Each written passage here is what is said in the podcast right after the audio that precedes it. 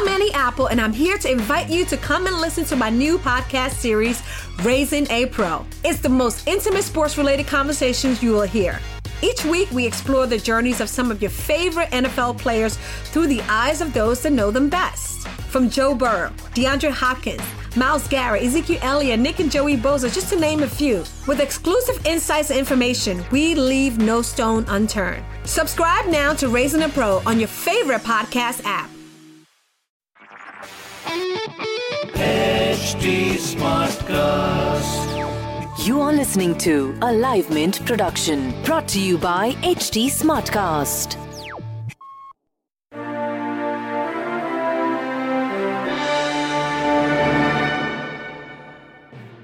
Welcome to Mark to Market, a Mint podcast with a fresh take on news and what it means for the markets. I am Aparna Iyer from the Mark to Market team, and today's podcast is on pharma companies.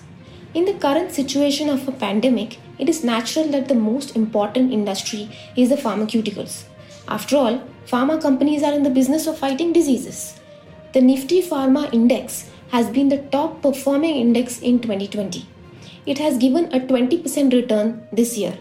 All other sector indices are giving negative returns. But pharma companies are not doing well because they have found out a cure for the COVID 19.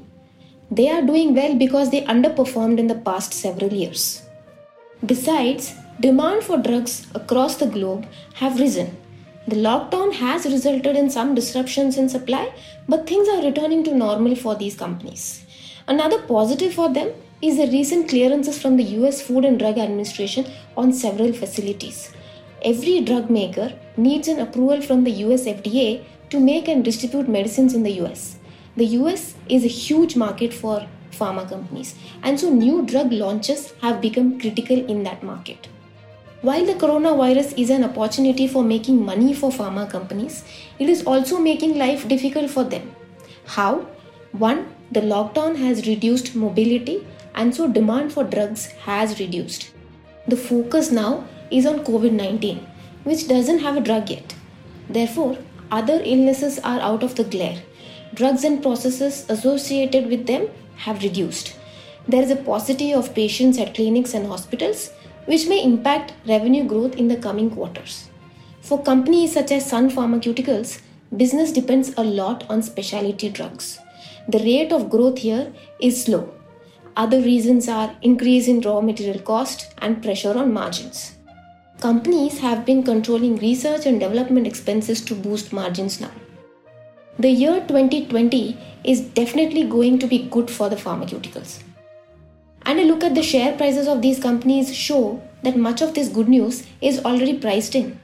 It would be interesting to see how the shares perform once the pressure on margins start building up again for these companies. That's all on today's Mark to Market episode. Thank you for listening in.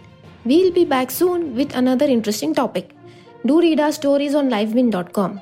If you want to give us any feedback or want to alert us about an interesting market trend, you can reach out to us at livemint underscore m2m on Twitter.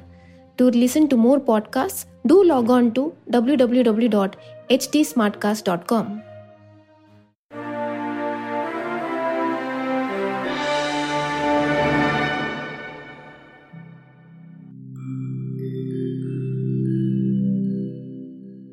Hi, I'm HT Smartcast, and I hope you're safe and well. The next episode is about to begin. But just a small message of solidarity before that. In difficult times like these, living in isolation isn't going to be easy.